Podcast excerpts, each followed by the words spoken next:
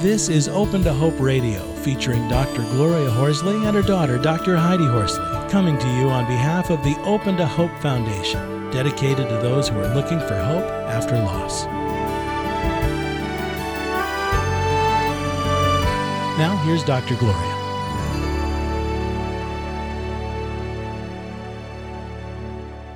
Welcome to the Grief Relief Show. I'm your host, Dr. Gloria Horsley, with my co host and daughter, Dr. Heidi Horsley. Well, Heidi, uh, we've got an interesting guest today because I am absolutely fascinated by uh, some theories she's got and some thoughts about abandonment. So, why don't you introduce her and let's uh, move on and talk about this important issue? Okay, I'd love to, Mom. Um, we are going to interview Susan Anderson today, and we're going to talk about abandonment recovery. Susan Anderson is a psychotherapist, speaker, and author devoting over 30 years of clinical experience and research to working with the victims of abandonment, trauma, grief, and loss. She is the founder of the Abandonment Recovery Movement. Welcome to the show, Susan. Oh, I'm happy to be here. It's great to have you on. You know, I, I really had never thought about abandonment in terms of grief and a death. And Heidi and I were talking about it today and said, wow, that that really works in there. Could you tell us a little bit about how you got into the field of abandonment and, and came up with this idea? Well, I had always looked. Uh, I'm a I'm a therapist, and I had been doing psychotherapy for a long time, looking through the prism of abandonment issues, as in primal feelings of loss that sort of stay with us from childhood, the fear of mommy not coming back to the crib, you know, just the primal fear and looking through that prism at anxiety, people's anxiety. I had worked in a psychiatric hospital with every diagnostic category, and I kind of saw people in terms of being away from their families and disconnected and disconnected from their lives and seeing that separation anxiety from the primal abandonment and all of a sudden my own abandonment occurred. I was in a beautiful 18 year marriage, and he just up and left me literally out of the blue. It was a complete wow. shock, and I went into abandonment grief that was absolutely knee bending. It was the most difficult thing to get through. Sometimes people say that it would almost be easier if they died. Yes, I think when you're going through that, you you feel that it's easier if, if they died because there's not as much feeling of rejection. It's the mm-hmm. feeling of rejection and just being deserted. It's your worst nightmare happening. However, and having Susan, it, it is it is kind of a death because it's the death of a marriage and the, a death of the life that you thought you were going to have, right? Well, it is. It is very much like a death in that um, what it's over for you, but not necessarily for your friends and others, because the person really hasn't died, but goes on living maybe in a new relationship and having a wonderful time and having wonderful new sex and living very very intensely maybe better than before even because he's in he or she is in a brand new thing and they're enjoying it so you've lost them as profoundly as if they died but not mm. the rest of the world. They're still they're still present to their to their mothers and fathers and sisters and brothers and best friends, just mm-hmm. not to you. So it's like a death, but it's different. And then mm-hmm. after recovering sufficiently from the abandonment, I got into another beautiful, trusting relationship, which was miraculous to be able to do, but I was very lucky. And we were together you know, in a marital relationship for almost nine years, and he died. Oh, so I was to discover what the difference is from, from an emotional level of my own personal experience between losing someone through rejection and abandonment, betrayal, you know, through having somebody walk away from you, versus losing them very profoundly to death because the mm-hmm. sadness of their loss too, of their losing life, they're losing the the ability to continue to enjoy life, com, con, confounds and compounds the the loss many times over. Now, what did he die of? Did you take care of him, or? Um, yes, he, he died of cancer, and and I did take take care of him for about a year before he died, and you know, when you take care of someone who's who's so ill and and dying, um, you get so close to them. It is such an intimate connection that you that you develop with them, as if you weren't already intimate, as if you weren't Mm-hmm. already very, very, very, very close and loving. And then you actually reach in deeper, the way a mother and baby are, almost an infant, as you, Wow. you really take care of them and you hold their beating heart in the palm of your hand. So it is a very profound feeling of loss when, when they die because you lose such a part of yourself. It's also requires so much physical energy and time that they are uh, kind of like a job too in a way i mean you're spending a huge amount of time taking care of them so when they die that that space is huge Yes, it is huge. It's, it's the worst kind of unemployment to go through because you are literally without anything to do. And you can't even fill it up no matter what you try to do. You can do a laundry, put dishes in the dishwasher, dig some holes to plant some new vegetables. You could do a thousand things, and within two seconds, those deeds are done, and you don't even enjoy doing them. You're just going through the motions to find some way to fill this huge void. And So you've, you've lost part of your identity also, it sounds Yes. like. oh, very Wow. much so, very much. Yes, it, it creates a huge social change. yeah in divorce you lose identity both ways but i'm kind of wondering the outside world i, I this is fascinating thinking about divorce uh, compared with death because having your spouse leave you for another person or whatever, you're not going to get the kind of support from the outside world that you will get. You will get it from a few people, but you know you're not going to get the kind of support you'd get after a death, where people it's final. People can take a side. I mean, they can take the side, and it'll always be your side because they're always compassionate with you. So you know, and, and they miss the person that's gone. You have kind of a commonality. Right. You have a commonality where there's a death. Um, with with death, there is closure in the sense that you know the person's not coming back, even if you have spiritual feelings that they're sort of present or or could be become present soon. Um, that's not the same as having them physically in your life. So, regardless of your spiritual or, or religious ideas, you when someone dies, there's a realistic understanding that they're not coming back.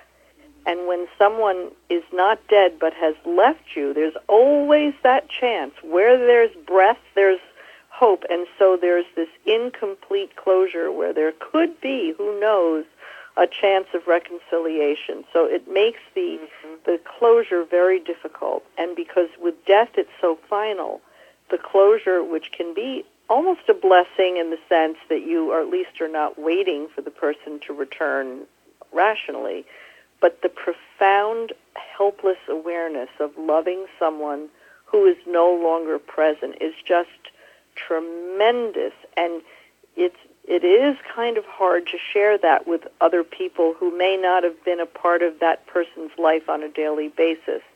It is a very deeply, profoundly difficult process to get through. Wow, this is really interesting. well, and I have a friend. I have a friend, Susan, that was going through a divorce and didn't feel supported. But two weeks before the divorce was finalized, her husband died, and all of a sudden she got all sorts of support because now she was the widow instead of the divorcee.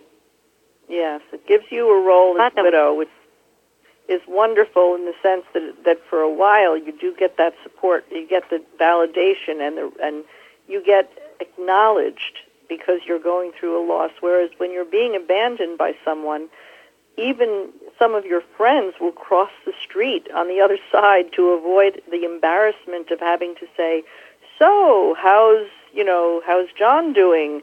Because it's it, there's shame, there's embarrassment about being dumped, being rejected.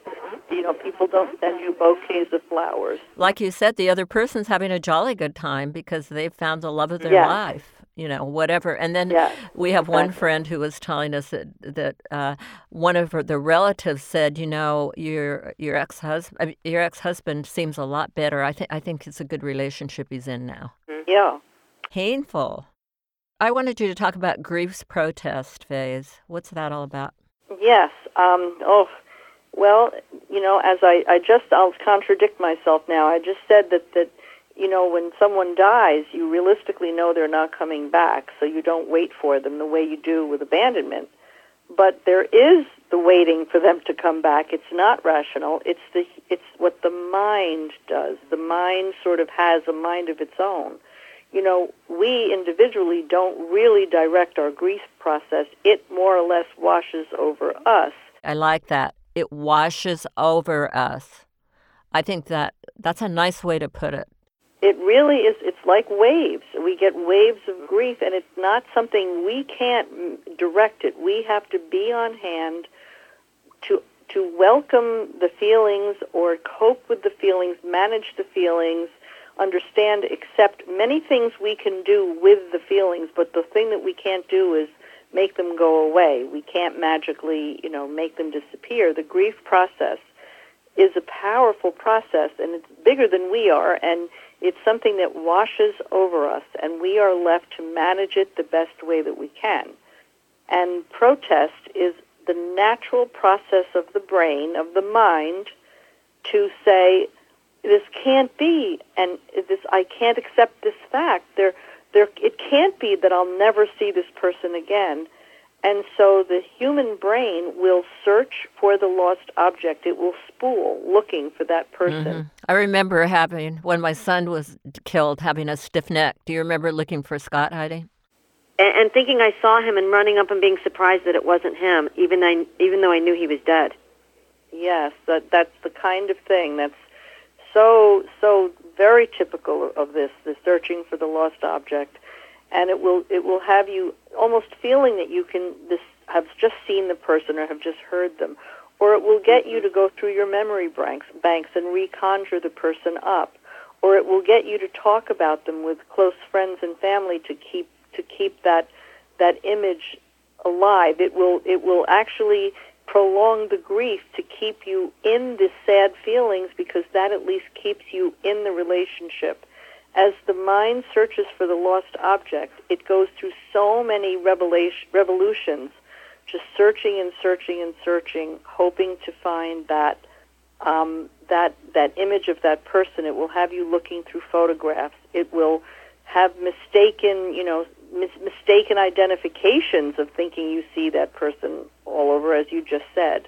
Well, you know, uh, Susan, I want to interrupt you because there's something I want to get to, and I think it's really, really important in looking at your work, and that is if you have had an abandonment experience, it's going to come back and bite you when there's a death for you unless you take a look at it. And I know you've written a lot on abandonment and uh, your website, your books. Talk a little bit about those, and you can, uh, you know, say something about what I just said too, but I think that, you know, if you want to help yourself now deal with the future of losses that you will have, you need to go back and take a look if you feel like you've had an abandonment issue. Mhm. Yeah, it's really true because losing someone to death will evoke will evoke all of the losses. It's a cumulative loss. Everything that you've experienced since childhood in the way of disconnection, disappointment, all of it is part of a cumulative wound, and that is the wound that opens during a loss like that. It's a profound loss, and you become more vulnerable. But you know, there's a lot of abandonment in grieving a death because you feel the, the tiny child within you, which of course is still thriving and, and still has feelings, that, that very you know, primitive emotional center that we all have is feeling abandoned, is feeling left, is feeling somehow powerless because life has done us such a dirty trick and removed that person from us. So there's an element. And we talked, Susan. My mom and I were talking about that before the show, and I was saying, you know, when Scott died, my brother died, I did feel like he abandoned me, and I thought, how could you leave me here and abandon me and and leave me in a grieving family and not be here for the rest of my life? It was really yes. strange because even though he was in a car accident and he couldn't help it, I, I felt like he abandoned me. Yes, and it wasn't necessarily rational, but that's that's what happens right. with all of the primitive feelings. Let's t- tell people about your website and how they can get your books, and you do workshops, and it's all on your fabulous website, right? Yes. Um, well, you know, my website, the abandonment.net, is the website, but on the front you'll see that there's a there's a very involved article called uh, "Grief over death, and you can find it right on the front page of my website. Um, and my books are Journey from Abandonment to Healing and um, Taming Your Outer Child, which deals with the self sabotage that happens following a loss. Um, and uh, you can find my books on my website or attend one of my workshops. I have one coming up in California, actually um, in May, um, and in July on the on the West Coast, and I have several on the East Coast coming up. All right, great. Well, thank you so much for being on our show today, and thank you for all the work you're doing and for really the unique and um, helpful and healing ideas that I think you're bringing into the world. Well, thank, Thank you, you, for Susan. having me. Well, Heidi, uh, I this whole abandonment thing I think is quite fascinating, and bringing things from the past and past losses. Yeah, I do too. I love it, and I, I and, and I love thinking, you know, about our, my own life and in all different ba- abandonments and how, like you said, different losses trigger those. Um, and I also love what Susan said when she said we can't direct grief; it washes over us hmm because it is oftentimes such a helpless feeling when you're grieving. Yeah, you do want to dir- direct it. Well, um, we hope that you'll listen again next week, and we hope that you will continue to join us on your healing journey. And God bless.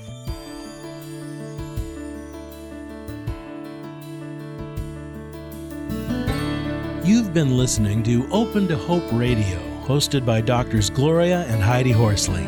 Like today's edition, all of our past programs are available on demand at opentohope.com, along with helpful articles, videos, resources, and links to help get you through the toughest time of your life. You can also follow us on Facebook and Twitter and sign up for our monthly newsletter. Again, that's opentohope.com. Check it out today. Then be sure to stop by next Thursday at 9 a.m. Pacific Time when we'll be posting another edition of Open to Hope Radio. Remember, others have been where you are. They made it through, and you can too, as long as you're open to hope.